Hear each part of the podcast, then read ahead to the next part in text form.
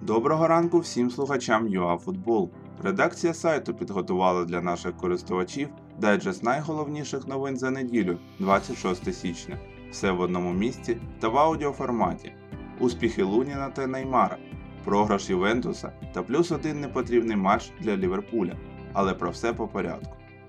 Андрій Лунін пропустив, але його команда не програла. Цього разу Ов'єдо зустрічався з Жиродною, яка ще в минулому році грала в Ла Лізі. Фаворит добряче тиснув, але український воротар цього разу діяв впевнено. Втримати ворота на замку не вдалося. Андрій пропустив після удару форварда збірної Уругваю Стуані, але його партнери знайшли момент, щоб відігратись. 1-1. Ов'єдо в другому матчі поспіль добуває нічию. Наразі команда Луніна 19 це загрожує вильотом. Шахтар не зміг обіграти сербів, Олександрія громить Пюнік. Чемпіон України зіграв контрольний поєдинок з воєводиною. Під кінець гри Волбат зрізав м'яч у власні ворота, але майже одразу Патрік забив у відповідь. Підсумку 1-1. Олександрія, в свою чергу, перемогла Пюнік 5-2. Забивали Устименко, Безбородько, Сітоло, Третьяков та Тейшера.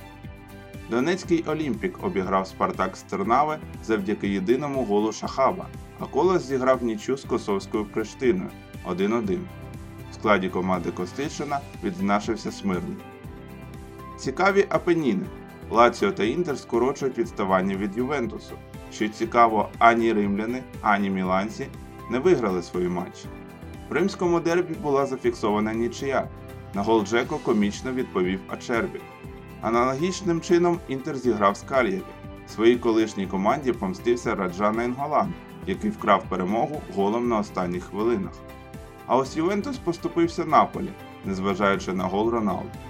Кріштіано відзначився на 90-й хвилині, коли рахунок вже був 2-0 на користь неаполітанців. Забивали Зелінський та Інсіння. Команда Гатузо перервала серію з трьох поразок поспіль. Іспанія. Реал одноосібно очолив Ла Лігу, хоча команда Зідана була близькою до того, щоб втратити очки. У матчі з Вальєдолідом все вирішив досить пізній гол Начо. Таким чином, Реал обійшов на три очки Барселону, яка, нагадаємо, програла Валенсії. Тим часом Атлетіко після виліту з Кубка Іспанії не зміг обіграти аутсайдера Леганес, нічия 0-0. Як наслідок, матрасників обійшов Хетафе, що здала в Бетіс. На туманний Альбіон, де Ліверпуль сенсаційно зіграв нічю.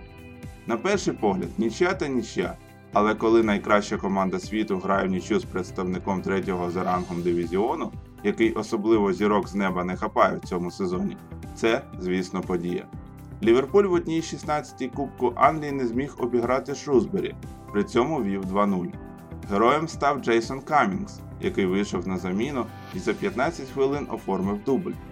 Тож тепер червоним доведеться грати ще один матч з цим суперником. Натомість манчестерські гранди зі своїм завданням справились легко. Містяни розбили Фулхем 4-0, а Юнайтед відвантажив 6 голів Транмір Роверс. У Франції зустрічались команди, які посіли перші два місця в минулому чемпіонаті це ПСЖ та Ліль. Ключовою стала фігура Неймара. Бразилець спочатку відкрив рахунок з гри класним ударом у верхній кут, а потім реалізував пенальті. Для бразильця це 101 набране очко в складі ПСЖ за системою гол плюс пас в 75 матчах. Парижани відірвались від найближчого переслідувача вже на 10 очок. Ми поділилися із вами актуальними новинами в світі футболу за вчорашній день. За традицією бажаємо тільки гарних інфоприводів.